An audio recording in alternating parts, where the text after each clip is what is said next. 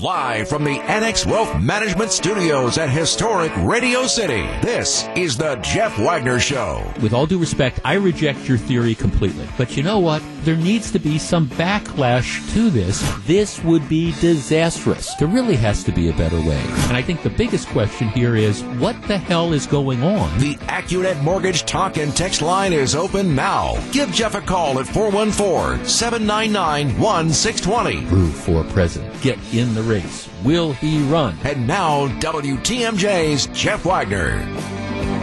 Good afternoon, Wisconsin. Boy, if you're Governor Tony Evers, you got to be wondering what, what, who is this guy and why is he criticizing me? You heard the news account, Chuck Chvala, and and you probably, unless you have been around here for a long time, you probably don't remember Chuck Chvala. But Chuck Chvala, he's quoted as saying, "Hey, Tony Evers, the governor, his handling of the budget was an absolute disaster. They weren't up to this budget, etc., etc." He's blasting them. All right. Now, now you might ask yourself, who is Chuck Chvala? Let me give you a little bit of history lesson here. Chuck Chvala is the disgraced former state senator who was kind of he's a Democrat run out of Madison kind of on a rail, got caught up in the whole, this thing they called the caucus scandal back in the late 90s, ended up losing his law license for a while, got convicted of all sorts of stuff. Before all that happened, though, Chuck Chvala was the Democratic nominee for governor in 1994. All right, Grew, producing the show today. All right. Now, you know Wisconsin. Wisconsin is it's it's a 50-50 state. You know, sometimes it goes red, sometimes it goes blue. What percentage of the vote do you think now, uh, Chuck Chvala was the Democrat candidate for governor against Tommy Thompson in 1994? Would you like to guess what percentage of the vote he got? You know, you've been following elections, but do you want to guess? Boy, it's got to be low. Uh, somewhere I... in the 20s. Well, okay, but I mean, well, it, it would actually, you're actually not really that far off. He got less than 31% of the vote. I mean, it's one of the biggest electoral landslides, if not the biggest, in Wisconsin gubernatorial history. Given the split in this state between Republicans and Democrats, it, it's almost impossible for somebody who is either a Republican or a Democrat to get less than 40% of the vote. That, that's just kind of the reality. It, it's almost impossible. Chuck Chvala managed to make it happen.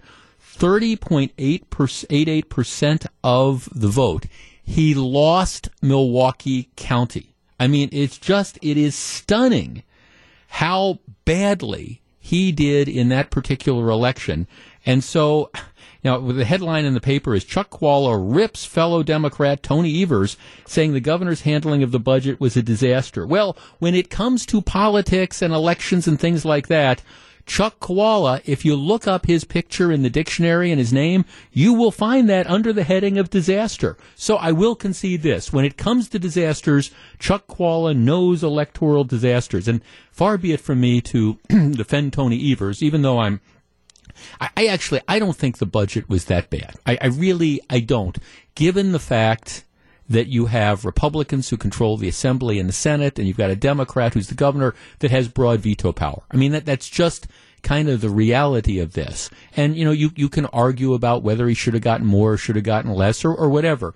But for Chuck Chvala to be, uh, again, saying, well, this guy was a disaster, that really is one where you say pot, meet, kettle. Chuck Chvala criticizing him. All right. Let's get started. Let, let's start. We're going to be talking a lot about politics, I'm afraid, today because of some of the stuff that's going on. But I want to start with something at least nearer and dearer to my heart and closer to home. If you are a regular listener of this program, you know I just love the Brewers. I do, I do. And after listening to and watching the game last night, I have come to this conclusion. This is a lost season. The trade deadline is coming up July 31st. It is time to stop digging the hole. It is time to bail, and it is time to start looking towards next season. All right, 414 799 1620. That is the AccuNet Mortgage Talk and Text line. Now, look, I was excited, and I'll give you my perspective. I, I share, I, I, have, I go to at least 20 games a year on, on tickets that I, I buy with my friend Evan. And then, you know, I probably go to maybe at least another 10 games, you know, elsewhere. So I, I love the Brewers, love going to the ball game. Nothing about to say means I'm going to be less of a fan or not going to continue to listen to the games or attend the games. I'm a huge fan, okay? At the same time, I am also realistic. I loved what happened last year. How cool was that? Coming within one game of the World Series. And I understand what the Brewers tried to do. They said, okay, we, have got budgetary limitations, but let's go out. Let's bring in Grandal. We'll pay him a whole bunch of money. Let's bring Moustakas back. That's okay. And the plan was, all right, you know, we've got these players. If they can do what they did last year or get better, we'll, we'll be fine. And if the pitching staff can come around and they can improve, we'll be fine. All right, well, that was the plan. It didn't work out. And, this is, I mean, it's just the, the reality. You know, you've got Christian Yelich, who's all world. You've got Lorenzo Cain in center field, who's solid, but he's I think he's banged up. He's not having anywhere near as good a year as he had last year. You've got Ryan Braun in left field who's being paid superstar money and, and he's older, he's banged up, he's not performing like a superstar. The guys at first base have been awful for a good chunk of the year, and with a couple notable exceptions, the pitching staff has been absolutely awful. Right now, they're 48 and 47. They've lost eight out of their last 10 games. It's worse than that. They're coming up with a really, you know, tough stretch of teams, and they are sinking. They are mired with about six or seven other teams fighting for the, the wild card. And, you know, best case scenario, Best case scenario, maybe they're going to be able to cobble out something where you, best case scenario would be you get into that second wild card game, you go and play on the road. But the reality is, you know, as somebody who watches a lot of baseball games, you, you see how the Atlanta Braves are playing and you see how the Dodgers are playing. And the, the truth is the Brewers aren't, aren't better than them. And no, no fault. They're just, that's the reality. They're not better than them. For whatever reasons, the team they have on the field right now is not doing well. And you don't know where that change is going to be. Now, in 2008, the Brewers went out and made a huge move. They brought in CC Sabathia. He kind of put the team on his back, and they ended up, you know, making the playoffs. That, that was really great. It was a tremendous thing. Everybody loved that. But I don't think there's a CC Sabathia out there, and I don't know that even, you know, even if they had the money, which I don't think they do, even if they had the money, is there one player that they could go out and get at the trade line, which trade deadline line, which was going to make a significant difference? And my answer would be probably no. Which then says, all right, for the, all those of us who love the Brewers, is it time to perhaps take the other approach and just say, look, this season hasn't worked out. All right.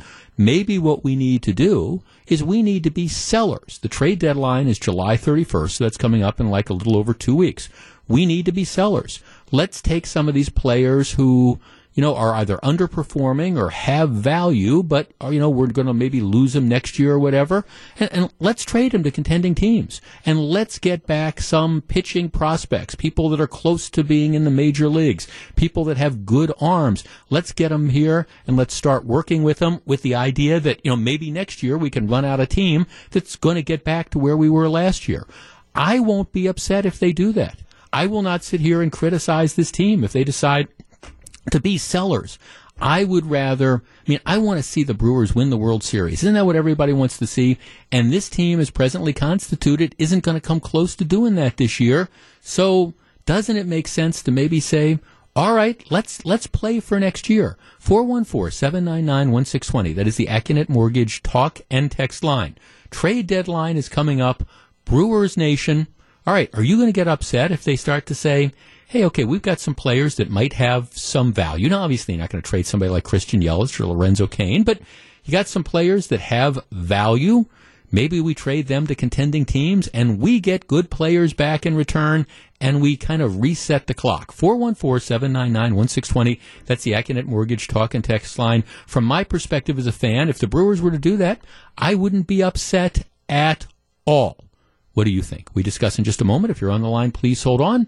This is Jeff Wagner. Jeff Wagner on WTMJ.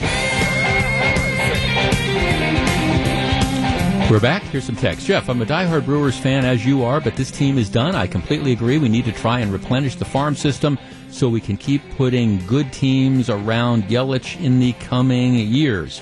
Jeff, I agree. The season's heading the wrong way. Braun, I feel it's almost impossible to trade because of his production for salary, but I agree. Anybody but Yelich should go. Let's see. Um, all right.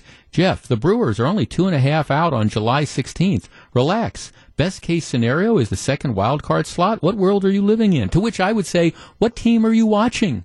I, I mean, really, I go to all the games. I go to a lot of the games. I, I listen to the games. I watch the games. This is not a good baseball team right now. And, and yes, I mean, here's the deal. Let's figure to win the NL Central. Right now, they are 48 and 47, average. 48 and 47, even though they've had to lose a lot of games to get there. To win 90 games, to win 90 games means, um, which is probably what you need to do to win the Central Division title. You got to go 42 and 25. Is there any, is there anything you've seen this entire season that convinces you that the Brewers are suddenly going to be able to win 62% of their remaining games? And and my answer would be no. You know, could they limp in and get a second wild card space and go on the road? And yeah, okay, maybe. I mean, is it possible they could make the playoffs? Yeah, but are they really a World Series caliber team as presently constituted? I would say the answer is no. Paul in the North Shore. Paul, you're on WTMJ. Thanks for taking the call, Jeff. Sure. What do you think? You know, I, I think they're closer where they were last year than they are to uh, totally selling out. So uh, you read a, a text that said everyone's untouchable except Ye- Yelich. Mm-hmm. I think you got to keep Cain in there. I mm-hmm. think you got to keep certainly Keston Hiura, mm-hmm. uh, probably a handful of pitchers. So who are you going to sell to? What are you going to get? Okay, well, t- no, fair, fair question. Four, months, uh, four years. Well, fair question. Fair question. Grandal, for for example. I mean, he's on a one year contract. Um, he's probably not going to be back next year. Gets $18 million. He's an all star, great hitter. All right, you could probably get some good guys from him. Yeah, I, would give you, I'd give you Grandal. But um, about it though, we're we're closer to last year than we are to to selling out. I think, especially uh, two and a half games. Uh, I know they got to go sixty-two percent. Okay, at what point in time? Let's say, let's say two weeks from now. Okay, you're coming up to the All Star game, and they're still at or below five hundred let's say they don't go on a roll for the next two weeks, at that point in time, do you become sellers or do you just ride it out? Yeah, you know, you're closer to becoming sellers, but also you got to remember the National League Central is not very strong.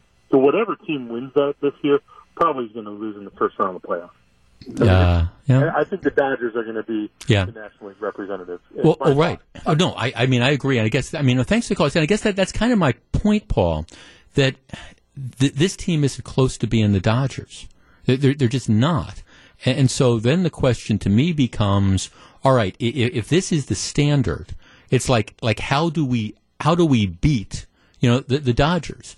And is the team as presently constituted, is that going to be competitive next year with, with the Dodgers? And my answer would be no, which is why I, I think you have to start – you know, looking at potential changes. Mike on the South Side. Hi, Mike. You're on WTMJ. Hey, first time ever on with you. I really appreciate it. Sure. What do you uh? Real quick, the Dodgers lost last year. They didn't win the World Series. So. No, but they made the World. They beat the Brewers. They made the World Series, and this year they oh, have okay. one of the best records in baseball. Great. Uh, the only the only value I see out there is Ryan Braun. He's got the injuries, the contract. He's not. He don't play a lot of games. Anyone contending He's a great bat off the bench. He's veteran mm-hmm. leadership. Travis Shaw, Aguilar, yeah. you're not going to get nothing for him. Maybe a, a, a change of scenery. Uh, any team willing to take that chance, good luck. And they have no pitchers to trade. Um, well, I you never know. I mean, right? I mean, to me, the untouchables yeah. on the pitching staff would be Woodruff, Davies, and Hader. Um, you know, maybe Peralta if you thought, you know, that he had some potential. But yeah, if you guys, if, if Claudio or somebody would take Albers off your hand because right, they were right. looking I for an experience. Yeah, yeah, right, right. And, I, and I'm not, I'm not, I think, I mean, actually this might be heresy. And, and Ryan Braun is probably impossible to trade. He makes what, 20 some million dollars and he's you know hitting 270. He, he's still a right, serviceable right, player, yeah. but he's not a superstar. But yeah, I agree. If you got if you got a great offer for Braun and he would go, calls. I mean, bringing Braun back next year, it, it's going to go nowhere. Yeah. And I really appreciate being on for the first time. You got it, Mike. Well, you're very welcome, and thanks for calling. 414-799-1620. I guess, and look, and this is from the perspective of fan. And I, I think sometimes people that make management decisions say, "Oh, if we if we start making changes, the fans are going to get upset." No, I mean, I, I think one of the things that we've seen in Milwaukee is is is we we've increased our expectations, and we've seen what.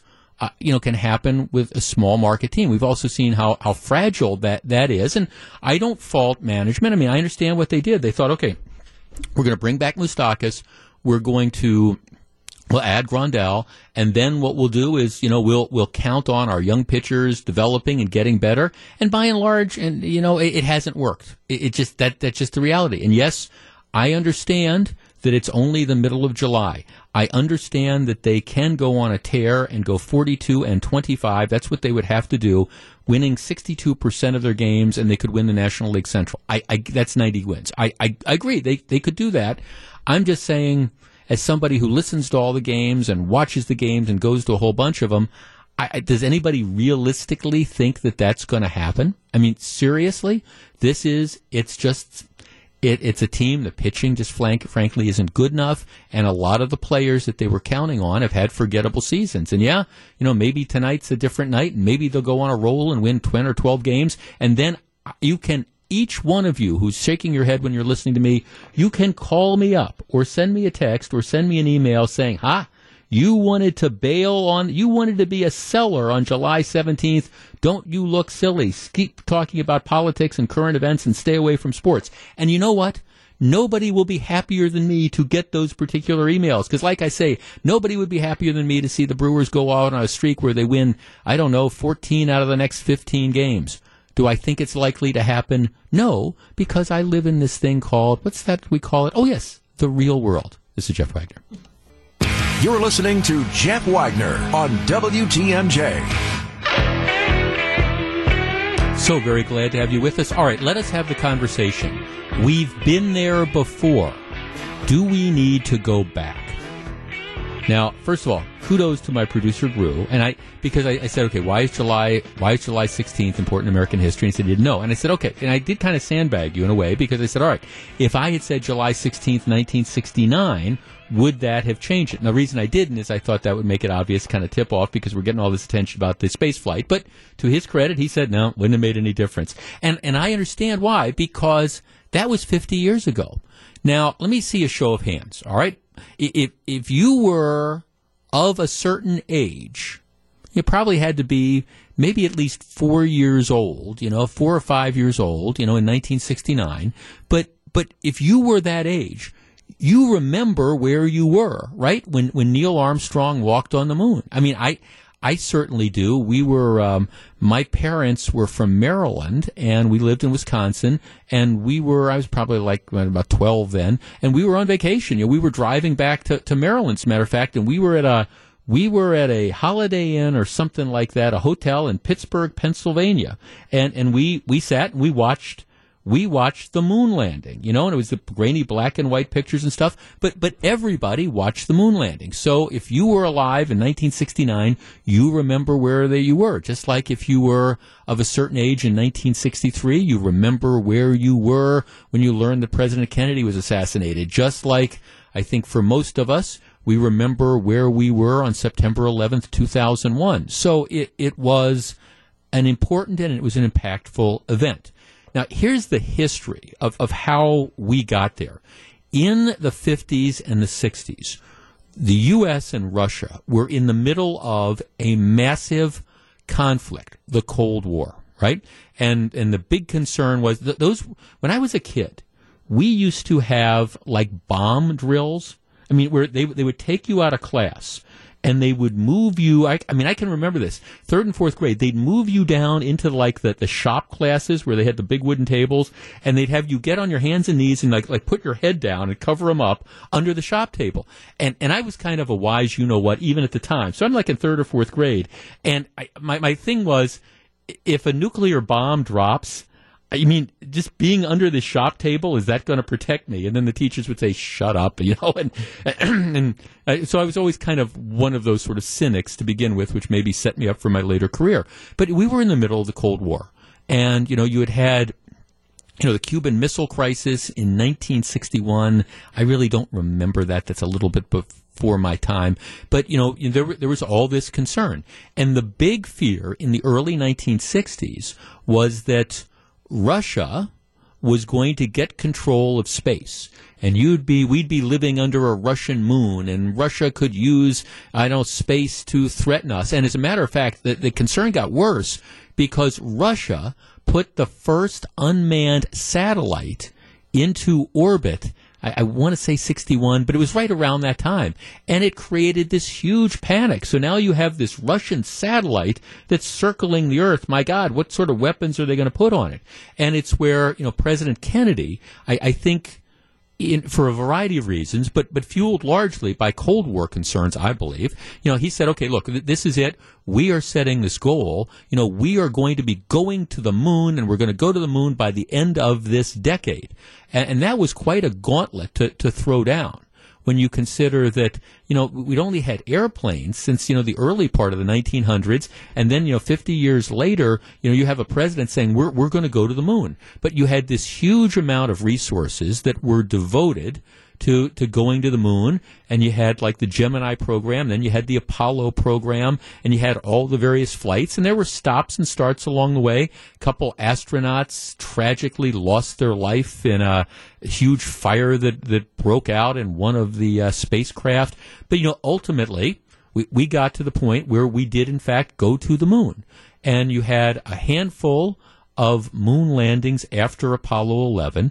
But essentially, you know, we, we haven't been back to the moon since, I mean, the early 1970s. We did it. We went there. We've come back. And because the space program is so expensive, and because there are people that say, okay, we, we've been there, we know what's up there, why bother going back? And the demand for resources and things like that, we, we've kind of we, have kind of put this on hold. There's been stops and starts. Well, now President Trump and Vice President uh, Pence say, you know, we, we want to go back and we want to have the government go back. And so right now, what they're doing is they're at least moving towards funding for a, a program called Artemis, which is the, the new Apollo. It's a five year program to return astronauts to the moon. The estimates are tens of billions of dollars to do this. But the goal is get back onto the moon by 2024, which would be five years from now. On the one hand, given the fact that we've already been there, you would think that you would be able to replicate the technology to do that. But the question becomes, is there really a will to do it? Do we want to spend tens of billions of dollars to go back?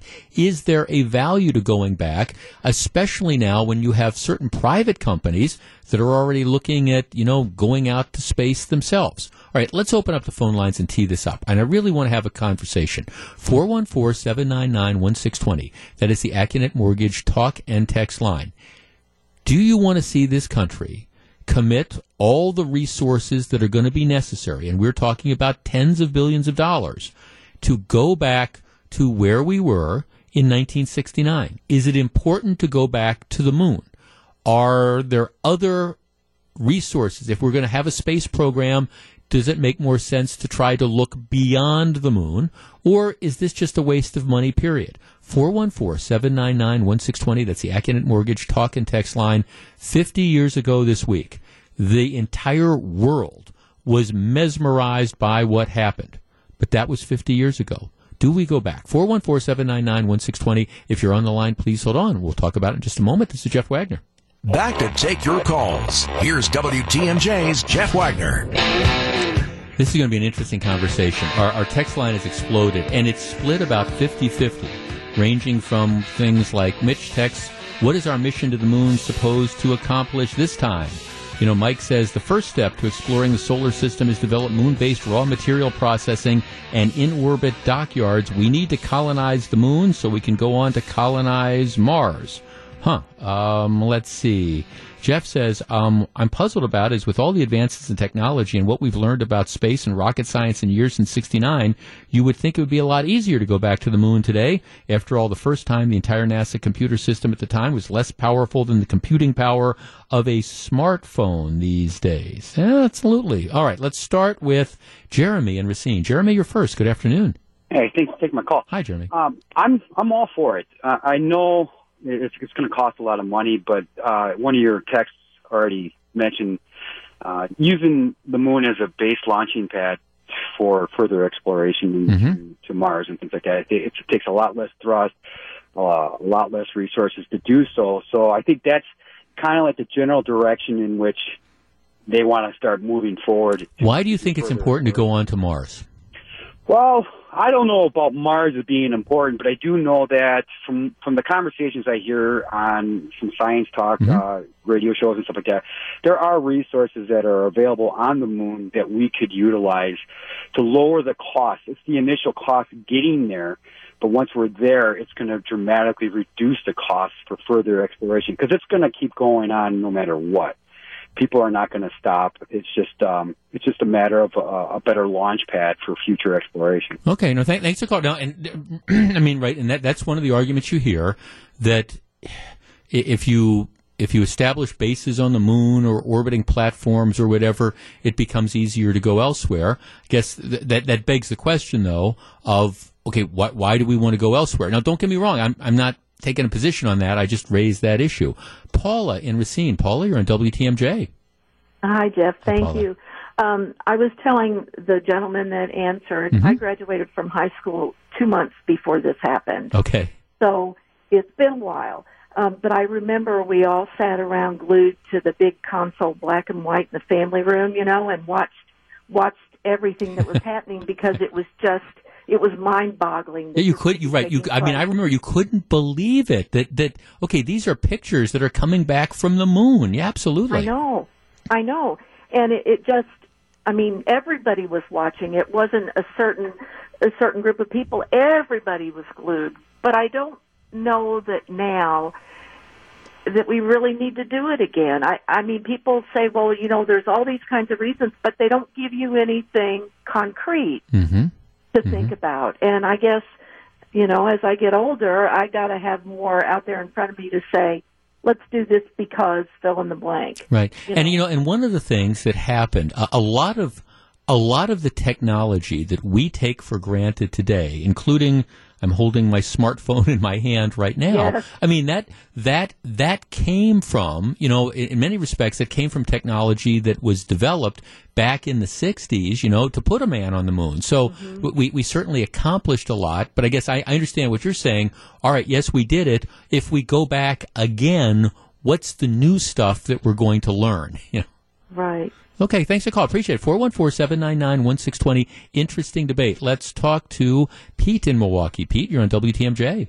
Yeah, you were just saying a bunch of the things. I know that uh, technology, we came up with so many new things uh, because of needing to go, wanting to go to the moon back in the 60s. And you had to come up with this new technology. Now, my question is that what are we going to try to, what do we need to develop in terms of new technology to go again? Right. Um, that's my big question. And, and if somebody could tell me, well, we're going to be, this is going to be developed, or we're going to have to develop this and this and this. Well, okay, that's going to improve life back here on Earth. Okay, well, I can see just like you're talking about. You've got your cell phone now. Right. Who would have who would have ever had anything like that had we not? Uh, I defend this position when I was a- an exchange student years ago. I was living in Europe, and people were saying, "Well, yeah, space program. You guys in the United States are wasting all this money on the space program." And I said, "Whoa, whoa, whoa, hold on a second. Right. You know, everything that we've got here in our classroom, in our school, you wouldn't have half of that stuff if not for the American space program and Right. uh, some of the technology that was needed to be created at that time." Now, I have a text here that says, think of all the engineering accomplishments that came out of the space race in the 60s, right? Imagine what could be developed now. And I guess that's part of my problem. I don't know what could be developed now, you know, and, and maybe, maybe that's just my lack of vision. Because, yeah, I mean, just like you, I can see that we, there was incredible technological boosts and gains that really affect our everyday lives that came out of the space race back in the 60s. But I, I don't know what there is to, to gain. Yep, we don't know what there's going to be. So that's that's the great unknown. Right. Um, we could we could start on this project and find out. Wow, we can do this and we can do this now. Right. Okay. I no. See, I think. I mean, thanks for. See, I think you're. I think you're right. And and this. See, I think this is something that needs to be sold to the American people. And, by that, I mean look, I'm not against trying to go back to the moon, but I, I think what I still have to see is okay. What what are going to be the advantage of it? I understand why we were committed in 19 in the 1960s to do it. That's why I did my little like history primer on the the whole the Cold War and that type of stuff. And it's not that I discount the space program because I, again, there's all these different accomplishments and there's all these different things that came from it. And and is it possible that by going back to the moon we, we you know use the new technology and we develop all sorts of things. And, and I can see that it's possible. I mean, I don't know what I don't know, but I think that's where we, we really we have to the American public has to be sold on okay these are the concrete advantages of, of doing this. Or yeah we, we want to go on to Mars. You know we want to keep exploring. Okay well what's the concrete advantage of, of that? How is that going to make our life better that's I think that the challenge that you have to have let's talk to Mike in Waukesha Mike you're on WTMJ Yeah, hi Mike opinion is this. Yeah, hi. My my opinion is this. We were there already. I don't really recall ten things that we benefited from. Oh well, sure, but we already had the computers and and whatnot that we use today. You know, with you know today's better t- technology, of course. But name me five things, Mark, uh, Jeff.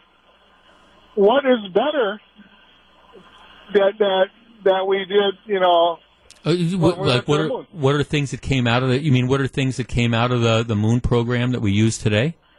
Yeah. Okay, no, thanks for that. That that's a fair enough challenge. I will deal with that in in just a couple moments. I, uh, I but because because look, I I don't think there's any question you can argue that that the technology and the things that were developed as a result of the Apollo program have really improved the quality of our life overall. The question becomes what else is out there and and that's where I think the discussion needs to land. And again, if you're over a certain age, if you're probably 55 or older, just think back on where you were when we first walked on the moon. This is Jeff Wagner.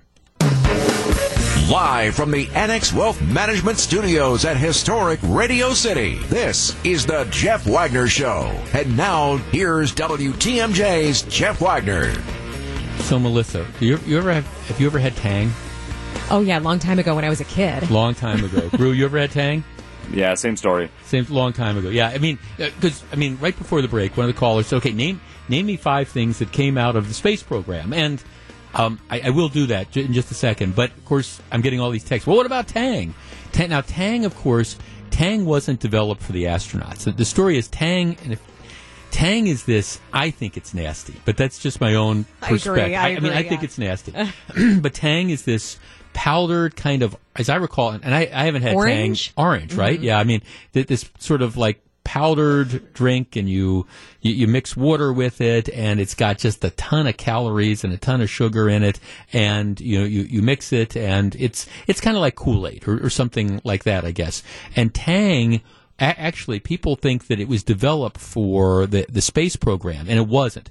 Tang was actually first marketed in 1959. What happened was um, NASA used it on John Glenn's Mercury flight in February of '62. John Glenn was the first guy that orbited the Earth, and um, and, and then and then they used it on subsequent Gemini missions. And so this was this huge marketing thing, and sales of Tang took off Oh, for because oh, sure. right, this is what the astronauts. If John drink, Glenn and- drinks it, then right, I wanna drink e- it. exactly. and so it, it's always been closely associated with the manned space program, but it.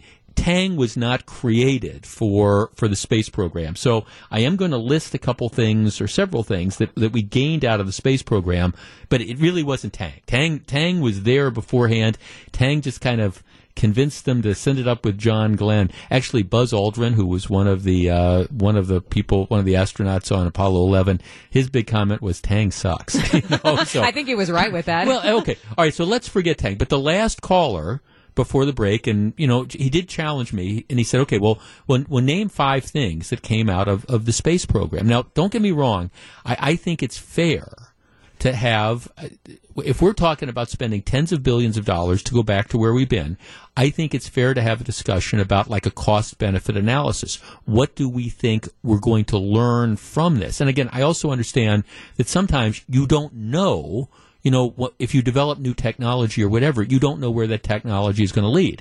But to address the question, just in portion and a part that you know what did we gain out of the the space program well you, it starts out i mean with microprocessors and microchips you know the this is Without the space program, we wouldn't have microchips. And if we didn't have microchips, we wouldn't have cell phones and we, we wouldn't have, you know, all the technology that we have now. That's probably, I would say, arguably the, the, the greatest one. Um, CAT scans.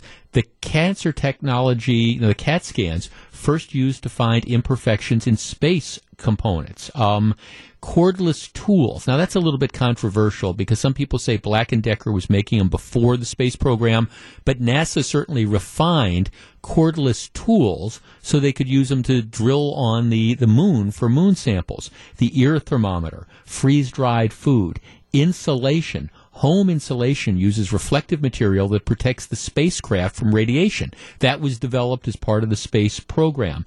Joysticks you know, that was first used on the Apollo lunar rover. That's where joysticks then started. And then, of course, you know, everybody that's got a gaming thing, you know, has that. Um, scratch resistant lenses. You know, if you've got the glasses that have that scratch resistant stuff on it, it's, it's because astronaut helming, vi- helmet visor coating they, they developed that technology to make it scratch resistant. Um, you know, it, it goes on and on. Smoke detectors. NASA invented the first adjustable smoke detector with sensitivity levels. They had smoke detectors before, but not that. Um, the software for retail credit card swipes, um, light cooled garments used by firefighters and um, race car drivers. That was developed for the program. Heart monitors, solar panels that many of you have up on your homes, aircraft de-icing systems. And one of the ones that I thought was interesting was improved radial tires. Wait, wait a minute. How, what, what, how, how, how does, how do tires relate to the space program? Well, it's kind of interesting because what happened is Goodyear was tasked with making the parachute that would um, deal with the lunar landing. You know, that, that the parachute for the, the lunar landing craft that was coming down. And what they had to do is they had to develop, you know, this super tough form of, of like shroud you know, that would hold open the parachute. And, and they did. And then what they found is, hey, we can take this stuff and we can incorporate it into tires and it can be better. So, I mean, I don't want anybody to think that just because I am skeptical of the value of going back to the moon, that I'm sort of some sort of flat earther that doesn't recognize that there was an incredible amount of progress and a lot of the stuff that we take for granted today comes from the moon landing. All right. Let us completely and totally switch gears. Had a conversation yesterday with a friend of mine. And and my friend is I, one of these people that leans Republican, but has been known to vote for Democrats from time to time. And we were discussing the latest flap controversy, you name it, that is now the, the talk du jour of of every talking head show the the racist comments by made by President Trump. Now, of course, it is interesting the way this all gets spelled out. The media has decided that what Donald Trump said was, was racist. So that's the story. These are racist. It's not alleged racist or remarks that some people would determine and interpret to be racist. This these are racist remarks. That that's how the media has decided. But anyway, my friend was saying to me, "Well, th- this has got to be the last straw." There's no way in the world after this that anybody could vote for Donald Trump. And while the last damn thing in the world I wanted to do yesterday afternoon was to get into a political discussion slash argument with somebody I know and like, I just sat there and I counted to three and then I jumped in and I said, yeah, I, I, I can I said, look, I might vote for Donald Trump.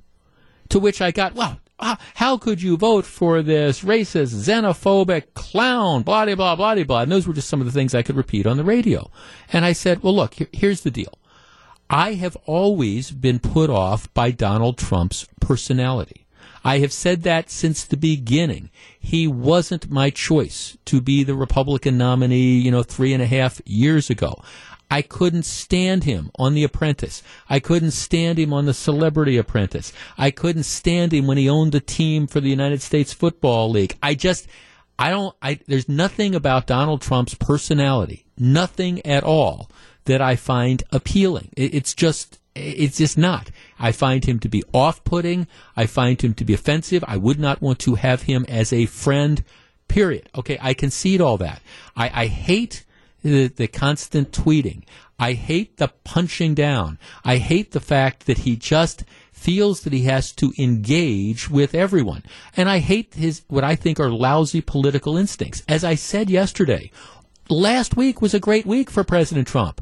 He, the, the economy's going great. He's winning in all these different issues. You have the Democrats that would form the circular firing squad where you have the, these far left congresswomen they're they're trying to pee on Nancy Pelosi. She's fighting back. You've got this split between the moderate Democrats and the kooky left. All right, all Trump has to do is sit back and keep his mouth shut and watch this go. And he can't help himself. On Sunday morning, he takes to Twitter and he sends out tweets that I don't know if they're racist or not. I don't know what the man's intent was, but the way he phrases these things certainly leaves him open to being criticized for making racist remarks. They should go back to where they came from. Oh, for the love of God. You know, I mean, there's all sorts of things. If you decided you wanted to jump into this, you know, wedding match, you, you, you, for whatever reasons, you could have done it, but you could have done it in a way that didn't invite all this criticism. Oh, you're racist, etc., etc. So, I, I, mean, I, I said, oh, so I'm, I'm telling my friend this, and he says, well, okay, well, if, if you say you don't like him, how could you possibly vote for him? And I said, it's because have you seen some of the people that are running against him? Did you watch any of those Democratic debates? You have some Democrats who are running for president who are what I would consider to be mainstream center left politicians who, yeah, they, would move the country if they got their way. They'd move the country further left than I would probably choose. But but at least they're in this this main mainstream of this. And then you've got a lot of these people out there, the Elizabeth Warrens, the Bernie Sanders, the Kamala Harrises, and I, I go on and on, who are just flat out kooks. And there's just no way to describe this. And th- th- this is the far left. These are the people that are talking about let's have open borders. And these are the people that are saying let's blow up our healthcare system and get rid of the million jobs for the people who work in the private healthcare insurance industry and let's go to socialized medicine. Did I mention open borders and socialized medicine? And then on top of that, what we want to do is we want to forgive all the student loans and we'll figure out how to pay for that. And it goes on and on and on and on. And I said, yeah. I, I said, look, I, I, find the president to be off-putting. Okay. I, I hate the chaos. I hate the disorder. I'm a kind of no drama sort of guy. And I wish doing what I do for a living, we could be talking about substantive issues as opposed to, well, you know, was this racist or not? Or why aren't more Republicans denouncing it or whatever? But I said, yeah.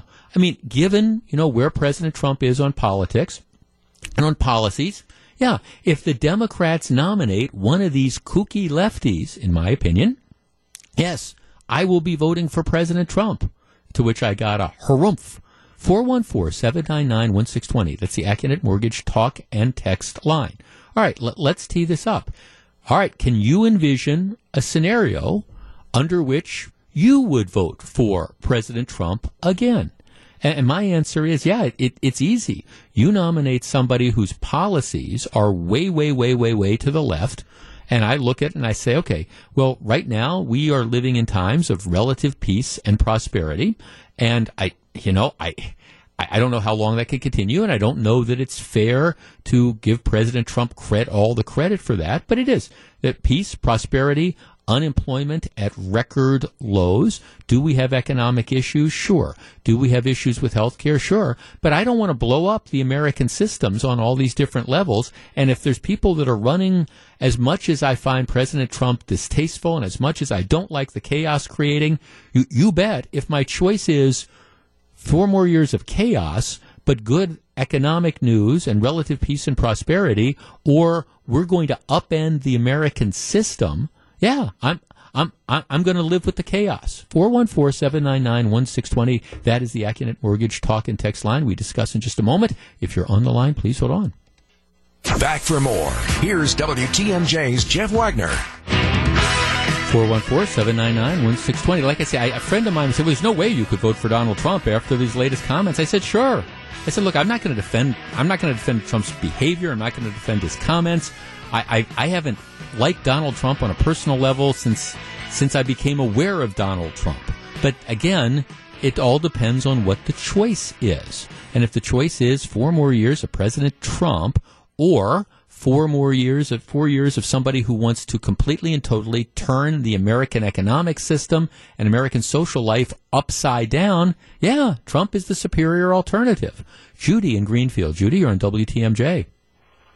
Um, I agree with you, and I'll even go one step further. I will say that of the whole Democratic field that I see a viable candidate, Trump is the option. I plugged my nose and voted for him because of the Supreme Court justice nominations. I haven't liked a lot of the things he said, but he's always taken in the worst possible light. Mm-hmm. Always given no no shadow of a doubt on anything. He's always the villain.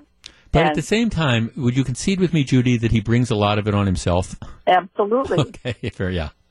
Absolutely, but there's no way I wouldn't be voting for him again with less nose plugs than the first time. And 20 of my closest friends agree with me. So, Okay. Jeff, I could introduce you to some of my friends. there you go. Thanks, thanks, Nicole. Well, I, I mean, I have friends that are all across the board. I have some very conservative friends and some big Trump supporters who cringe when I, I'm not on the bandwagon as much as they think that I should be. And then I have other friends who are, I can't believe that you could even say that you would consider voting for him. 414-799-1620. Let's talk to Dan on the South Side. Hi, Dan.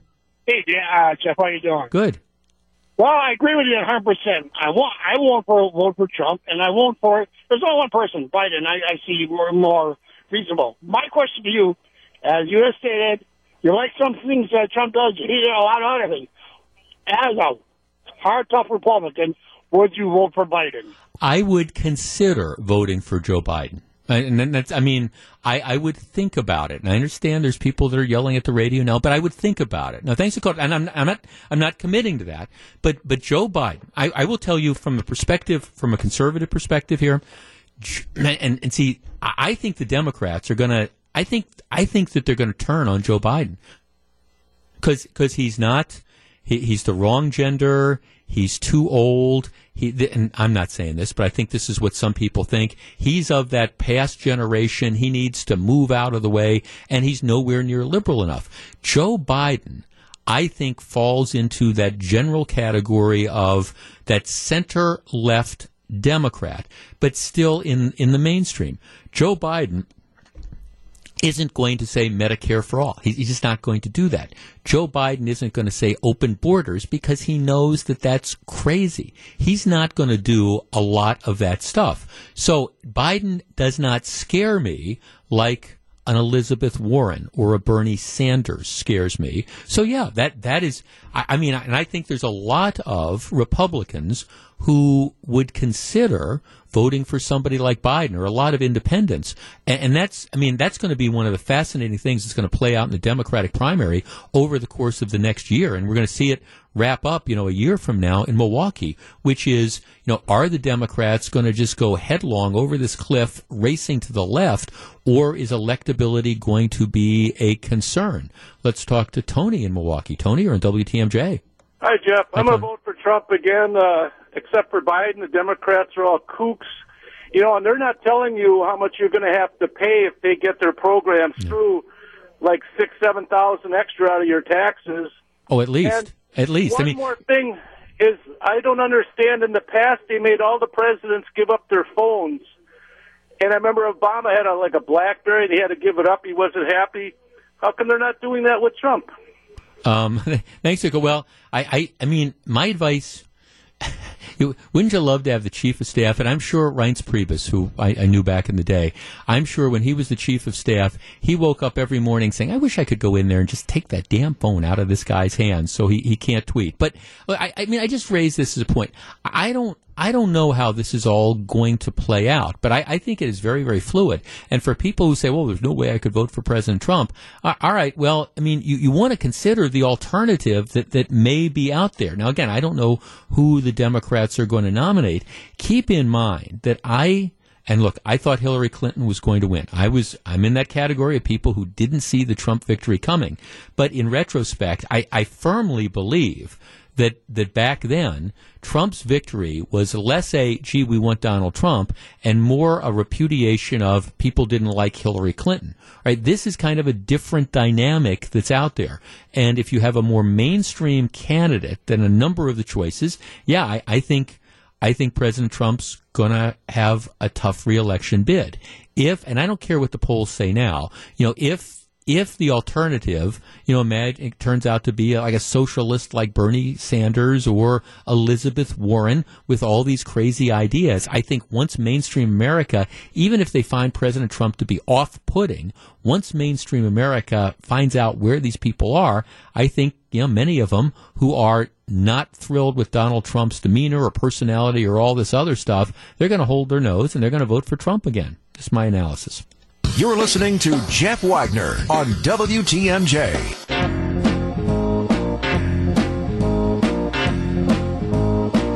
I was trying to think this through. I got out of college in three and a half years, came back, and I, I worked for like nine months before I went to law school.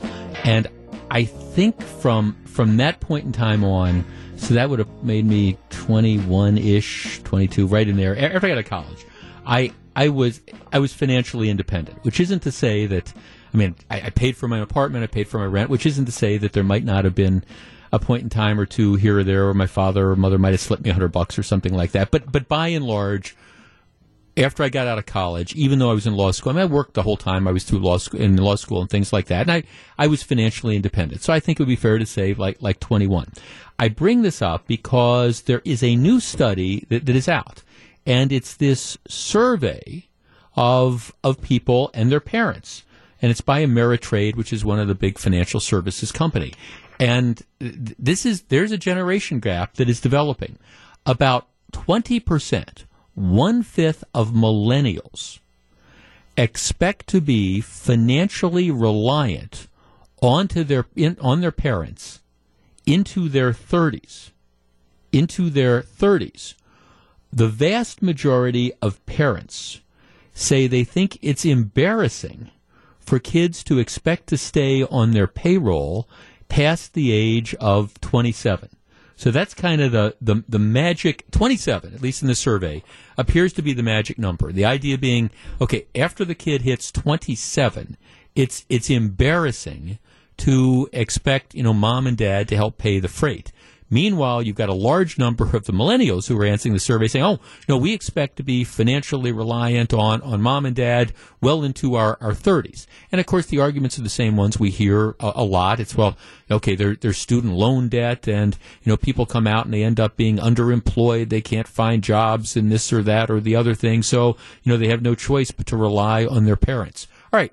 I thought this would make for an interesting discussion. Our number is 414-799-1620. That is the Accunet Mortgage talk and text line.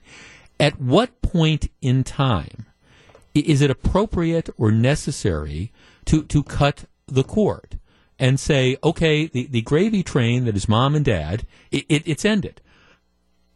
Now, I, I understand that there might always be that unusual or extraordinary circumstance where, okay, you know, you've got the the thirty year old kid who's had some sudden reverse or something and's lost their job or or you know whatever and they might need to move back home for a little bit of time or whatever while they get their feet back on the ground. But that's not really what this is talking about. This is kind of talking about people who just kind of expect that hey you know we're, we're going to hang out on on mom and dad all right is there and of course from parents perspective you brought kids into this world and you have an obligation to do your best for them is there a point though where I don't know, the kids become moochers. 414-799-1620. That is the Accunet Mortgage talk and text line. At what point in time is it appropriate to expect adult children to be financially independent?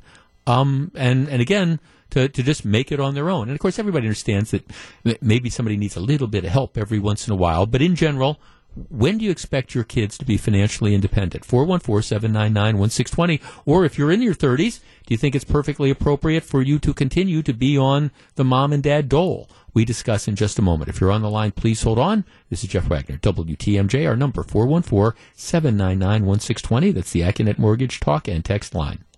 Welcome back to Jeff Wagner on WTMJ.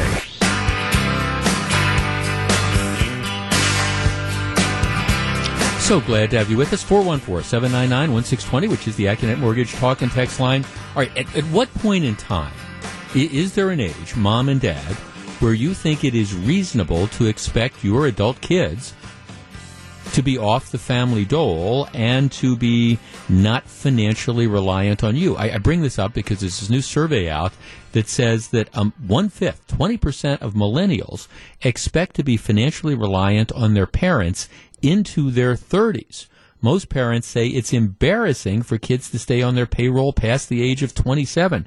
I, I can't, I, I guess I can't conceive uh, of of this, and maybe I don't know, maybe it's a generational type of thing or, or whatever. But I mean, my parents helped me get my education, and I hope they helped underwrite the cost of that, and I very much appreciate it.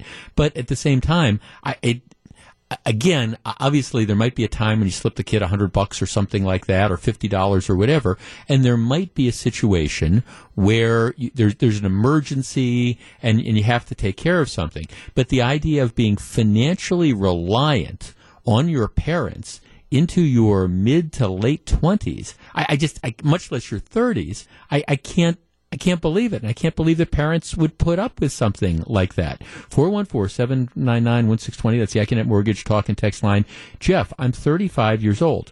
I can't imagine feeling good about myself if I were financially dependent on my parents into my late 20s. Adult children need to make it on their own in general once you start college, aside from possibly tuition. Um, yes. Jeff, if this trend continues, it's going to make fundamental shifts in the age demographics and consumer economies of the United States, where the delayed formation of new households and coupling and having children result in an aging population, et cetera, et cetera. Well, yeah, I think there's something about that as well. Jeff, only a leftist would expect their parents to continue paying their way beyond the age of 25 or 26. Kids need to be on their own by that age. 414-799-1620. Okay, at what point in time is it appropriate, again, outside an emergency situation, to expect your kids to be financially independent? Tom in Menomonee Falls. Hi, Tom. You're on WTMJ. Hi, thanks for taking the call. Yeah. Uh, like I mentioned to the guy that answered the phone before, I when the children finish high school or college, whichever, if they go finish high school, they do not want to go to college, and I ex- would expect them to get a job, and if they're still living at home, pay pay some rent, Right. but otherwise get on their own. So the, so the gravy train runs out once they've gone through school, however far that might be. That's correct. They, when they decide they don't want to do something, then they they've got to get on their own. Uh, parents do not have to support their children for the rest of their lives. Um, well, well, Dad, don't you understand that I'm having trouble finding a job, and you know, I, I I've got car repairs, and I've got all these different things. You know, come on, Dad, I, I need some bucks. Well, I'll tell you about the car repairs. Uh, you know, don't need to drive if you can't afford to repair your car. and let me take you down to the unemployment office, and we'll talk to the people and see what we can do for you. Fair enough. Thanks for the call, Tom. Four one four seven nine nine one six twenty. I, I, again, I, I just. And, and look, okay, maybe I'm not the best one to be talking about this because I, I mean, I got a college degree in business, I got a law degree, you know, I, I was working at decent jobs and things like that, and I understand that might be an atypical sort of situation, but it, it would never have occurred to me. It just wouldn't have occurred to me to be on parents' dole. My late wife, um, she, you know, she grew up in a sort of middle to lower middle class family. Both her parents worked. I mean, she was on her own at the age of 18. You know, she put herself through UWM. She put herself through law school and scholarships and working multiple jobs and, you know, student loans and things like that. I, I mean, there, there, it just wouldn't have occurred to her once she hit the age of 18 to take money from mom and dad. Cynthia in Bayview. Cynthia, you're on WTMJ. Hi, Jeff. It's Cynthia. Hi. I'm 70, and um, I left home at 18, and I was expected to be on my own by that time, and I, I wouldn't think any differently. And then when I had my son, I did help him through undergraduate school. Sure. But once he wanted to go on and get two master's degrees, he was on his own. So he had to work hard all summer, save the money beforehand to pay for his tuition, and then pay for his tuition. He never had any student debt to his credit. But I mean, now he's very successful. He's a middle school orchestra teacher. He loves his job. He loves his life. And um, I just think that kids have to be responsible. I mean, how can they be adults? Right. So you, you weren't you, you weren't planning on writing checks and supporting his lifestyle well into his thirties, huh? No, I was not. No, but I got to say, I did give him a car when I was going to trade in my car. It was such a a, a low amount they were going to give me that I did give him Sure. my car. And then it was up to him to get it insured and take care of it after that. And I just felt like I did not want him to be an entitlement child. Yeah. And No. I'm so glad that I did that because he and his wife both had to pay their own way through school, and they're, they're just very happy. They have a great life. They have no debt, which I think is wonderful. Right, and I don't think Cynthia. Keep in mind, I don't think anybody thinks there's anything wrong with, you know, mom or dad.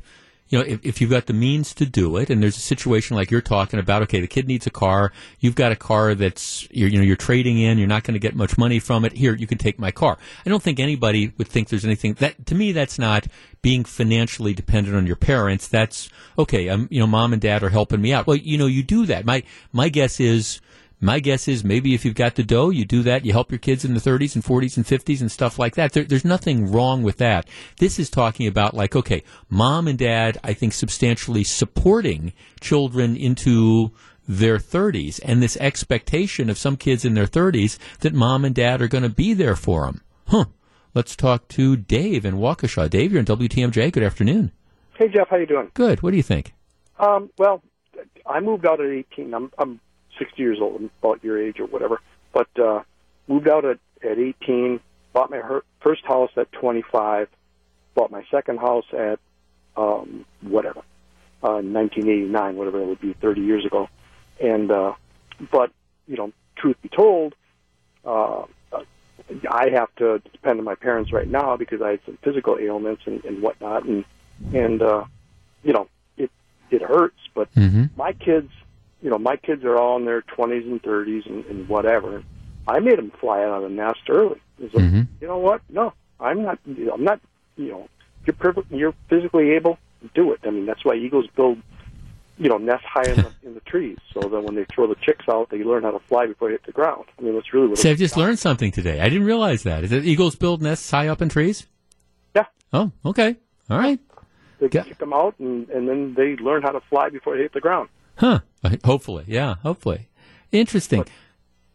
it's it, you know it, it's it's there's parents now are are so different because it's the I want to be my kid's friend. You know, you know, my kids basically all know they can recite the phrase. You know, well, my dad. You know, I'm, I'm not here to be loved. right. You're, right. You're, you're here to help them build a better future. Now, thanks for the call. Let's talk to Jake in Oconomowoc. Hi, Jake. Hey, Jeff. Thanks for having me there. Sure. You're, you're talking about, you know, college college tuition. That's a huge, huge part. And, you know, if if you if you have your parents pay for your college like like you did, and I want to pay for for my daughter's college, then they can be financially independent. Mm-hmm. Most likely coming out of college. But if you don't have that silver spoon handed to you, like I'm going to give it to my daughter, then you know she's going to be paying off her her student loan 10 15 20 25 years 400 500 dollars a mm-hmm. month you know college is de- depends where you go public school 10 twelve thousand dollars a year a private school 30 40 50 you cannot work part time and pay for that college education. And you cannot work full time and go to school full time. It's not like it used to be 30, 40 years ago. So if you're going to go to school full time, you cannot pay for that college education on a part time job. Well, but So we okay, talk- we so so you me- so being- I guess I'm I'm kind of not following. So do you think that you, you think it's reasonable to expect kids to have mom and dad to be financially dependent on mom and dad well after they're out of school, like in, into their thirties? No, no. My point is that they were fun. They, they still are because mom and dad paid for their college, Mm-hmm. like you did. Because like I'm going to pay for my daughter. They are financially dependent on their parents because if they didn't have received that Hmm. zero percent interest, here's a big gift. I'm paying for your college. I am now saving you four or five hundred dollars a month for the next ten, twenty years. Boom. They are dependent. They, they are still sucking on that teat. Well, but but um, but they're presumably. I mean, I thanks, would for, but, rather- but no, but presu- but presumably we're talking about kids that are in their twenties. You know, I'm, th- we're talking about in their thirties. Yes, if, if parents have the wherewithal to pay for their kids' college education, they choose to do it. I- God bless them. I think that's a great gift you can do. Ten years Well, down they the line, learn though. to become financially independent. They don't learn. If someone says, "I'm going to pay for your thirty thousand dollars per year college education," you don't have to work for it. You do not learn how to become financially independent. Look at the president's kids. Three out of his four kids are 100% financially dependent on the president for jobs and where they live. Well, I What guess a role model. Well, What but a see, role model. but but Jake, see, I, okay, look, all right. The, the the idea is right. If if you can afford to pay for your kid's college education, I, I think that's a great gift that you can give that you can give uh, uh, that you could give a kid. And uh, believe me, and I'm I'm kind of in that I'm situation now without going into too many details. But yeah, I think that that's a great gift you can have so that somebody starts out life without student debt. I mean, if you can do that, I think that's a tremendous situation to be in.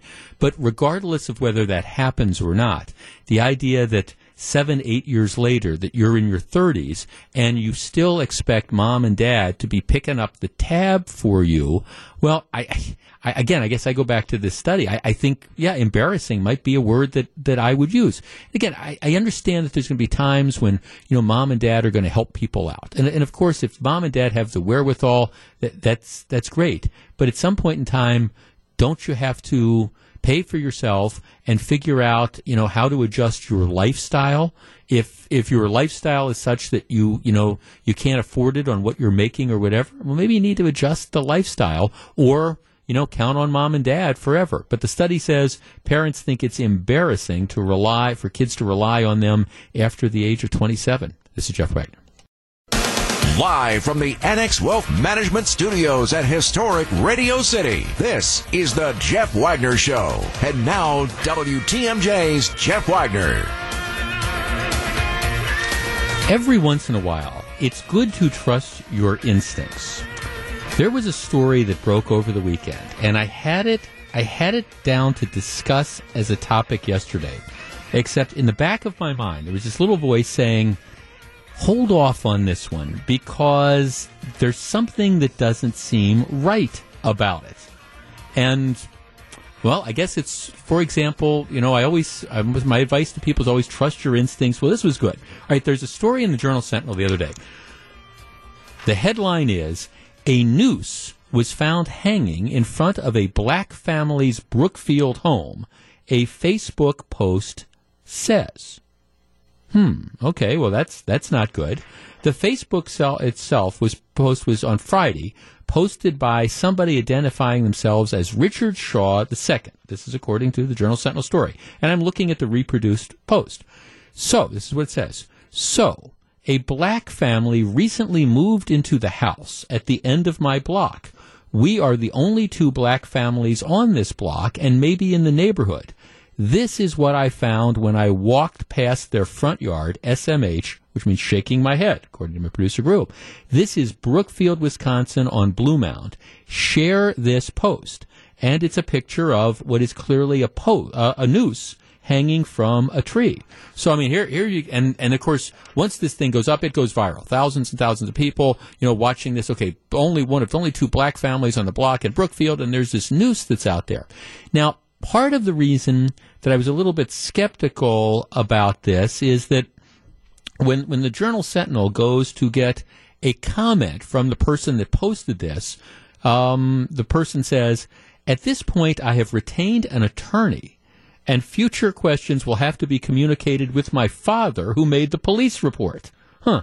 So I'm thinking, okay, you found this, you posted it, and now you've contacted an attorney.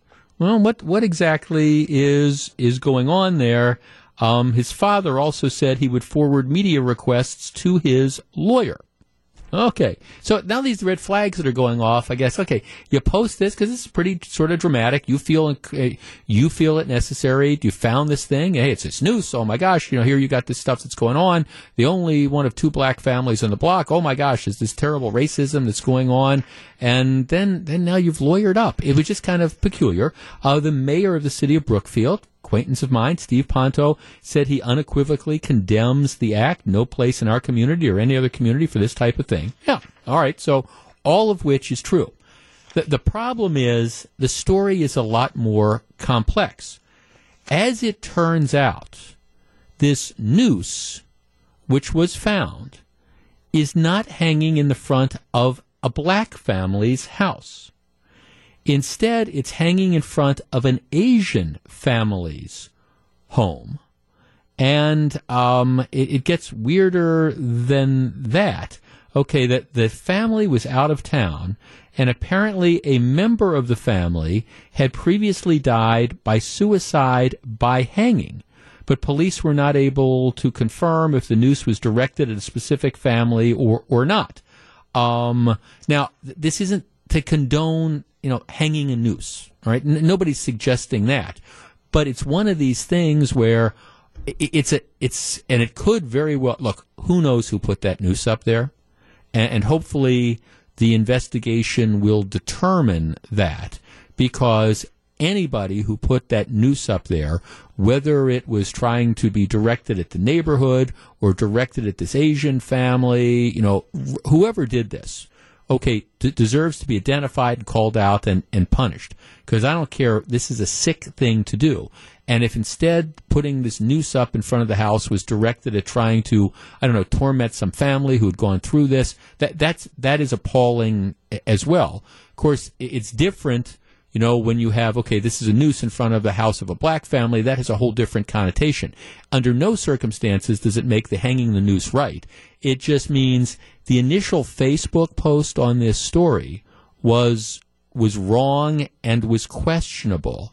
And, you know, maybe just maybe with social media around here and things like that, maybe people in their effort to try to get their 15 minutes of fame when they find something that's inappropriate or out of place, maybe they should just wait just a little bit before posting stuff until you know they have a few more facts about it. Because again nobody's going to endorse putting a noose up there. And and I hope the authorities completely and totally investigate this. And I hope the Brookfield police are able to figure out who it was that really put this up there. And then let's let's identify them but you know, especially in today's day and age where everything is so racially charged and things like that, you know, entering a post saying, okay, this is one of only two black families' houses on the block, and it's got this noose in front of it. Uh, here, please, sh- I'm shaking my head. Please share this post. And it turns out that it's not in front of a black family's house.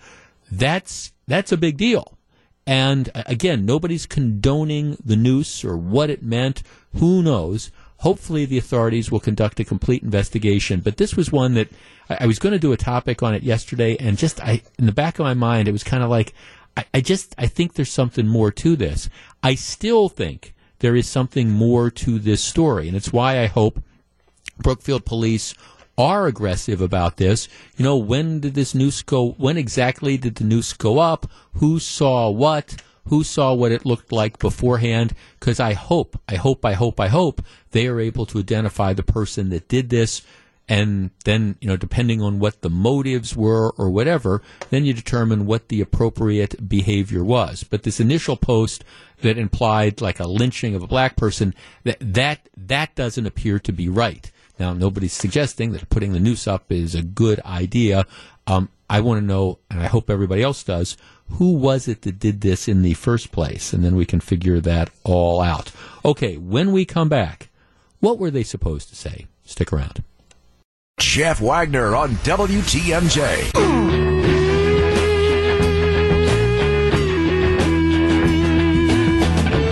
So very glad to have you with us. okay, Gru, let's let's get us in the mood for my next commentary. Monorail. I hear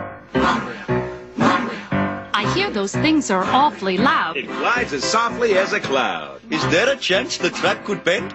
Not on your life, my Hindu friend. What about us brain-dead slobs? You'll be given cushy jobs. Were you sent here by the devil? No, good sir, I'm on the level. The ring came off my pudding can. Take my penknife, my good man. I swear it's Springfield's only choice. Throw up your hands and raise your voice. Monorail. What's it called? Monorail. Once again.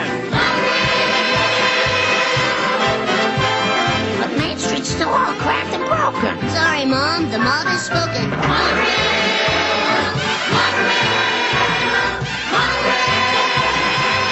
I bring this up because today Tom Barrett is doing his best Music Man outfit. He's selling that monorail. Oh, he's selling the hop. All right, now when, when the numbers aren't good for the hop ridership, mysteriously they disappear. We don't hear them for a couple months. Okay, so Barrett, Barrett, Barrett, Barrett, badly wants to have the Common Council approve extending the, the hop and putting down the streetcar tracks, and we want to expand this, and, and we want to get it going, and we want it to be here for the Democratic National Convention. Now, my point has been, it is the height of stupidity to make massive infrastructure changes for one week. It, it just, I mean, because then the convention goes away. You just look at every, you know, you look at cities that have the Olympics. And in many cases, they turn out to be complete and total disasters because they make this huge investment in inf- infrastructure. You spend hundreds of millions of dollars. I understand the hop's not hundreds of millions, but you, you they build all these, these amphitheaters all these fancy things, and the Olympics come and it's great for two weeks and they're gone. And, and, you know, I understand we've got the Democratic National Convention here, but this idea that we've got to rush to expand the hop and the streetcar lines, we, we've got to do this because it's got to be done before the Democratic National Convention, and we have to take advantage of these TIF districts, even if it makes no economic sense to do it. Well, uh, but but that's where we are with Tom Barrett in in Milwaukee. Now here's here's the numbers, and he he's out today, and they, they okay today is July 6th, 17th, July 16th. Okay, he, he's now, he says, well, I, I've got the numbers from two days ago. So you know that when they're good, he wants them out there. So here's the deal. When the hop was first talked about, they said, well, we think we'll have an average daily ridership of 1,850. Now, that daily ridership was projected with people paying for it. Now, keep in mind, we do not pay for it. The idea was you were supposed to pay for it after the first year. Potawatomi picked up the cost. Now they're saying we may never have people pay for it. And they're saying if we have people pay for it, we realize that the ridership is going to drop dramatically when it's not just something you can hop on and ride a block and have fun with. If you have to actually have to pay for it, we understand ridership is going to drop dramatically. So, you know, we're, we're now looking at keeping it completely free, which my belief is that was the plan all the time. Okay, they they lost the numbers for hop ridership in March. April, 1,852 riders for free, which was about what they're pro- almost on the button of what they projected the daily ridership would be in April. But again, I think that number was based on people paying. Um, May up slightly, 1927. Again, it's free. And then in, in June, um, particularly between in, in, June it was it was up to 2175 so the average ridership was a couple hundred more than they projected. Um, but the big numbers were between June 26th and July 14th which would have been Sunday. And and you could tell that the mayor they, this is what they wanted. They said okay during that that 2 week span where you had Summerfest and you had Bastille days. And keep in mind the trolley ran right through Bastille days. They saw, well, we averaged a, a daily average of 3,800 riders, 1,900 more than anticipated. Well, okay, yeah, I, I understand it's Summerfest, and in particular, it's Bastille days, where the thing, which is free, is riding right in the middle of where Bastille Days is. So, you know, could people jump on and say, oh, I'll just take this for a couple blocks or whatever and then get off? Well, well, absolutely. What that means for the long term success of this is completely and totally different. Because my guess is if you were running rubber tire trolleys, Summerfest and through the middle of Bastille days, you'd have huge ridership on that as, as well. So in any event, this is the story. It's a story in the Business Journal. You, you've got the mayor who, who can't wait to drop these numbers. Look, look, look at what's happened over the last couple of weeks. This means that you know, we, we've got to get this thing, we've got to get this thing going, you know, and, and yes, we, it is entirely possible that we are going to have to end up dipping into our general revenue to, in order to pay for this because we now question whether we're ever going to be able to charge for it. So just like years ago you were told that if you like your doctor, you can keep your doctor, and you know you like your health care plan, you can keep your health care plan. Just like you were told that you know, and that didn't work out.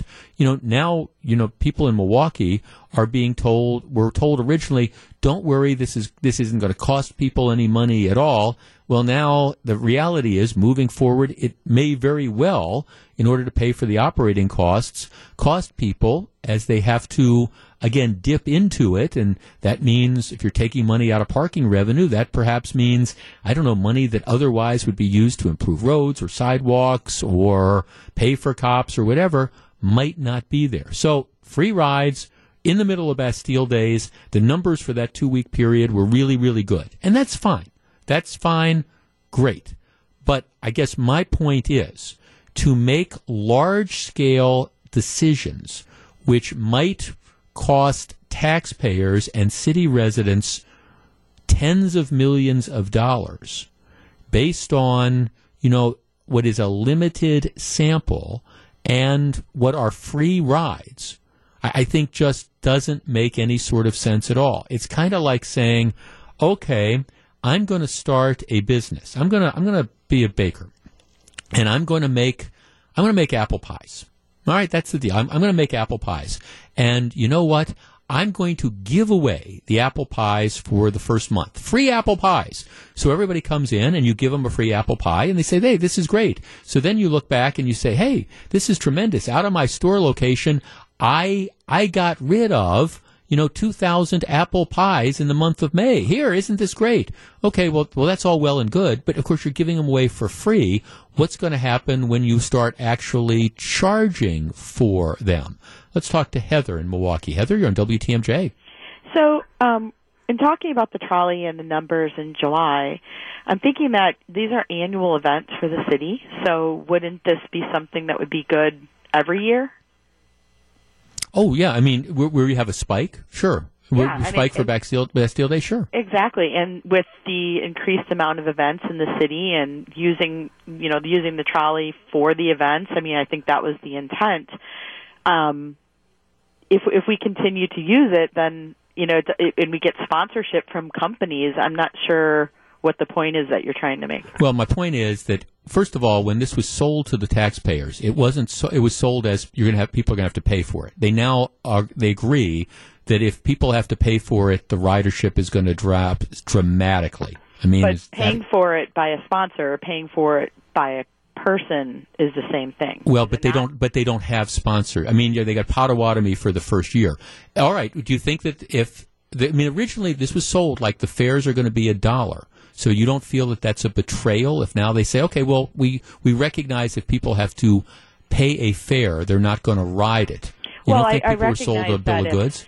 If they are able to secure sponsorship to cover the same amount and provide a service to the people of Milwaukee, I think it's a win-win all around. Well, I mean, I guess that's going to be the, the challenge. Can you provide those sponsorships that are going to make that work? And uh, as far as providing a service, well, I, I guess you know we'll, we'll leave that up in the air. The, you know, what else could you have done with seventy million dollars? What else could you have done with you know fifty or sixty million dollars more to improve transit other than the, the the streetcar, which again I continue to consider to believe it is a white elephant. And, and yeah, you can go around, you can try to find the sponsors. You're going to have to do that because if you now agree that we can't we, we can't charge for it because people won't ride it. So now you have to find the sponsors. Yeah, you better be able to find the sponsors because the only other thing, the only other alternative is now dipping into parking revenue. So you're taking away from repairing the streets and, and the roads for a, a yuppie people mover that, yeah, it's cool. Middle of July, you run it through Bastille Days, people jump on, they ride it for a couple blocks and, and they get off. All right. Does that improve the quality of life? Yeah, we'll see. This is Jeff Wagner. Jeff Wagner on WTMJ.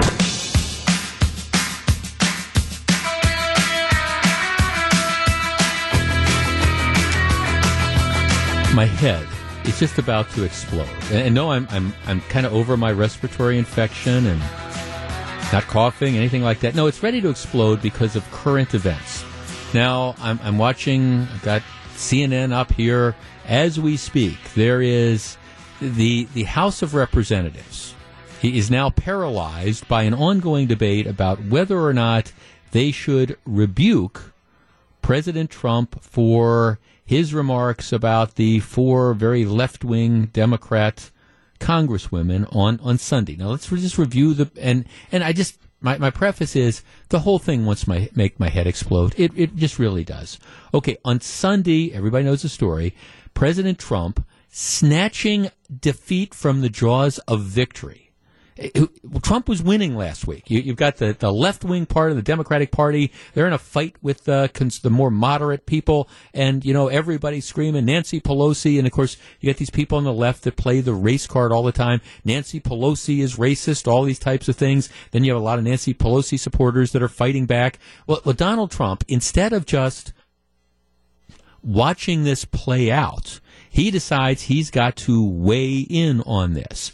And so he says these four very left wing Democratic congresswomen who are all women of color, three of whom are born in the United States, one who was born in Somalia, he tweets that they should go back and help fix the total broken and crime infested places from which they came then please come back, show us how it's done. These places need your help badly, and you can't leave bad, fast enough. And of course, the, the thing that everybody seizes on is the phrase, you know, go back um, and fix the crime infested places from which you, you came. Go back where you came from. And of course, that's now, this is President Trump being racist, etc. He's now, people pounce on him, the media pounces on him. Um, a, a lot of a lot of Republicans, myself included, kind of roll their eyes and say, you know, I mean, if you want to wade in on this, first of all, why? But secondly, you know, there's all sorts of ways that you could wade in on this without using some of this language, which is clearly racially charged. All right. So then you've got all the stuff that's going on. Everybody's outraged about this. So then he, he takes to Twitter again today. These tweets were not racist. I don't have a racist bone in my body. The so-called vote to be taken on a Democrat con game, Republicans should not show weakness and fall into their trap. This should be a vote on the filthy language, statements, and lies told by the Democrat congresswomen who I truly believe, based on their actions, hate our country. Get a list of the horrible things they have said. Omar is polling at 8%, Cortez at 21%. Nancy Pelosi tried to push them away, but now they are forever wedded to the Democratic Party. See you in 2020. So, in other words, President Trump kind of doubles down all this on all this and jumps in and guarantees that this is going to be a story that goes on for at least a few more days. You've got Congress that's deciding whether they're going to issue a rebuke or not. This will be a party line vote and, and they will issue a rebuke. The House of Representatives will do this. Nothing else is going to happen on this. But again, it's political theater for the whole thing. At the same time all this is going on, you have every reporter in the country who, by the way, when some left wing Democrat says something crazy, you know, they don't run out and stick a, a microphone in Tony Evers' face and say, well, somebody just called for open borders. What do you think about that? Or somebody, you know, they, they don't do that. But, you know, when Trump says stuff, what happens is you have the reporters, and I understand they try to track down every Republican elected official they can find in Wisconsin, starting with Ron Johnson and then the congressman and then um, uh, again, the state reps to the extent they can find them, and they say, well, what do you think about what Trump said? And in general, I will tell you, I, I will tell you from personal conversations with a number of these elected officials, they, they just, they, they view it as an annoyance and a distraction because they've got their own agendas. Hey, this is the week we're going to talk about Social Security reform.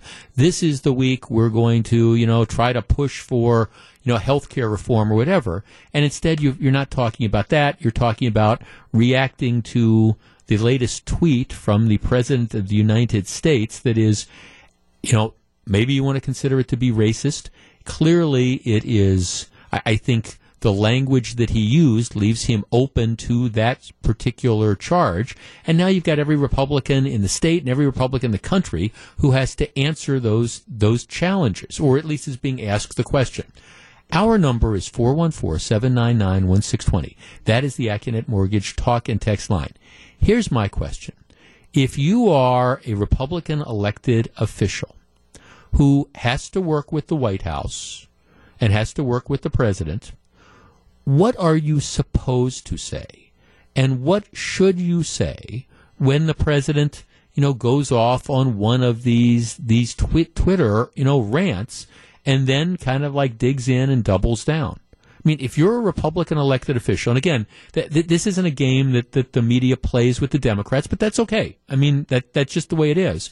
But what is somebody like Ron Johnson supposed to say? And what is somebody, again, like Jim Sensenbrenner or Mike Gallagher or Sean Duffy? What are they supposed to say after President Trump does something like this? 414-799-1620. That is the Accunet Mortgage talk and text line. We discuss in just a minute. If you're on the line, please hold on. Back to take your calls. Here's WTMJ's Jeff Wagner. Okay, so what are Republican legislators supposed to do in the wake of the president's latest tweet? Dan in Watertown. Dan, you're on WTMJ. Hello. Hey Jeff, how you doing today? Good. Okay, what what what should Republicans say, do, if anything?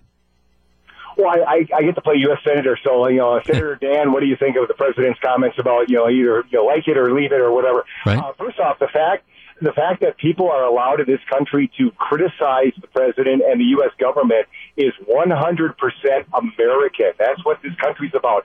The fact, though, that when you ask someone who criticizes the government if they don't like it to get out of the country is 100% un-American. So I would have probably asked the, you know, told the president perhaps to, you know, study U.S. history a little bit. Uh, you know, figure out, because we're not going to go back to the love it or leave it thing, are we? Right. No, well, you you would hope not, and of course, the president's comment went went further than that. See, it it, it it's actually it's one thing to say, hey, if you think the, the the healthcare system in Canada is so great, why don't you move up to Canada? It's another thing to say, go back to the crime infested place from which you came. Well, you know, three of these four congresswomen, they came from, you know, New York City or, or wherever they came from. You know, they're, they're Americans, you know, and that's, that's, that's what just, you know, makes it so impossible to defend. And, and I don't know if Trump thinks this through or not, but it creates a problem for every Republican when he does this. Yeah, now thanks for the call. 414-799-1620. Let's talk to Dave in Waukesha. Hi, Dave. Hey, Jeff, how you doing? Good. What do you think? Yeah, I mean, what he said was, you know, not good. And the whole thing is, is every single time he makes a step forward, he takes three steps back. And Why he, as I said in the lead-in, he was winning last week. You've got the left wing of the Democratic Party fighting with the center. Why just not shut up and watch the fight go out? Yeah. well, because I don't know if he can. Yeah. I mean, the whole thing is, is he's got to somehow jump into the into the you know into the mash pit and, and just go at it. and you know he's not even sure what he's swinging at. And the thing is, his arguments are in this particular case really uninformed and, and whatever. I don't agree with you know with with the AOC plus three. You know what? Right. I mean, I don't agree with their you know philosophy and and. But the, but he's but but the president has made them heroes. that's the that's oh, the thing yeah, that's I frustrating. mean, that's just it. But it, but it's not. This is not like the first time. Yeah. I mean, uh, you you understand stumbling once or twice, you know, blah blah blah. But I mean, how many times has this happened? Well, it, it and it's so frustrating. I mean, like I say, I, I I I know a lot of Wisconsin politicians personally, and they, they won't they won't necessarily say it on the record, but off the record they'll just tell you, it's like, oh my God, you know, I, I, I wake up, I turn on the news, and all of a sudden I know I had planned for the next two days to talk about health care reform, and now I know for the next two days all I'm going to be talking about is the president's latest tweet, and it's Well, driving yeah, a lot of them from- crazy. They go from offense to defense. I mean, it's really what it comes down to. It's kind of like, all right, now I got to defend this. You know, I got to defend my position and, and whatever. And Yeah, yeah, it's, it's funny. them, that- it's got to be frustrating. Like, with Johnson and and and John. I mean, let's face it. You know, Johnson's like an incredibly, and Duffy for that matter too. I mean, they're all you know incredibly intelligent people. Hmm. They just got to be. You know, Well, right. I mean, well, I mean, Paul Ryan. I mean, th- you know, there was a story about Paul Ryan, the new book Yeah, that's coming that's- out. Right, that's a he's beating up classic. Yeah, but but Ryan, I mean, it's kind of like what Ryan dealt with. Now, thanks for calling. And th- that's one of the frustrations. As I said earlier, this doesn't mean I'm not going to vote for President Trump, but I'd like to see a little bit more impulse control. It's kind of like this is before you worked for me, but there would be a period in time where and some people would think that everybody that did a radio talk show, whether it was a national talk show or a local show, we were all the same person and we all thought the same. So you'd have somebody in town that said something that was arguably controversial or offensive, or whatever. And I get calls from the media saying, well, what do you think about so and so who said this? And I'd say, why are you calling me?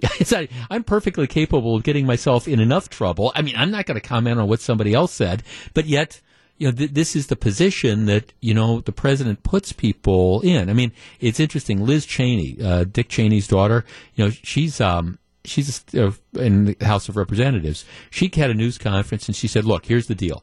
Our opposition to our socialist colleagues has absolutely nothing to do with their gender, with their religion, or with their race. It has to do with the content of their policies, which I think is, is exactly appropriate and it's clearly the, the right thing to say. But she shouldn't have to say it. She shouldn't have to be on defense. The president's, um, the, the president has put him in that position, them in that position. Tom in Watertown. Tom, you're on WTMJ. Hiya, Jeff. Hi, Tom. The first thing I would do is they should condemn him on what his actions or what he does. But you know what's going to happen if they do? He's going to the next tweet that comes out of his tweet box is going to be against that person, even if even if it is a Republican. Look at well, look at what happened. The Paul Ryan thing. I mean, that was the big controversy at the end of last week. You know, Ryan gives this interview where he's critical of the president, and then all of a sudden, the day that the president is flying into Milwaukee, whenever that was last week, whatever day, that, that that's all the talk. The president's just ripping on Paul Ryan. Yes, yes, You're exactly. exactly right. You're exactly right. Thanks. It's uh, no thanks. I mean, it's just I guess this is the thing. It's frustrating. And again, I'm I'm watching I'm watching this stuff going on in the House of Representatives, and now we're taking time to decide. And, and this is all just political theater that's going on now. Okay, we're we're going to have the Democrats that are going to be offended and they're going to rebuke the president. And the truth of the matter is, two weeks from now. There will be some other cause celeb, and, and people will have forgotten about this. Just like my guess is, eighty percent of you forgot about the Trump Paul Ryan thing from last week. I mean, it's just it, it's one thing after another and it's constant. But my frustration is we, we've got problems right now with the debt ceiling. We've got a border that's out of control. We've got all these different, you know, really, we got Social Security that's just an absolute train wreck, or it's going to be a train wreck, and people in their 20s and 30s, you should be worried about this. And we're spending time, okay, are we going to rebuke the president for the latest tweet? It's just, it's it's high political theater, but it's also all completely and totally unnecessary. And I guess I, I just like to see everybody exercise a little bit more impulse control. And and I would say that it would be a good idea if that would start with the president. My guess is that there's 53, right, 53 or 54 Republican members of the U.S. Senate, and however many members of the House, 190 whatever, on the Republican side. And to that comment, they would all say just you know, amen. Just dial it back a little. All right, when we come back, John McCure is on assignment. So I think we've got Eric Billstat. All right, our our he he is our our just our our you know our our our you know guy that comes in. He's our Swiss Swiss Army knife. You know, that doesn't matter if you if you need somebody to host Wisconsin's afternoon news, he's there. If you need somebody to do the morning stuff, he's there. If you need somebody to sit in with Steve Scaffidi, he's there. He is our very own Swiss Army knife.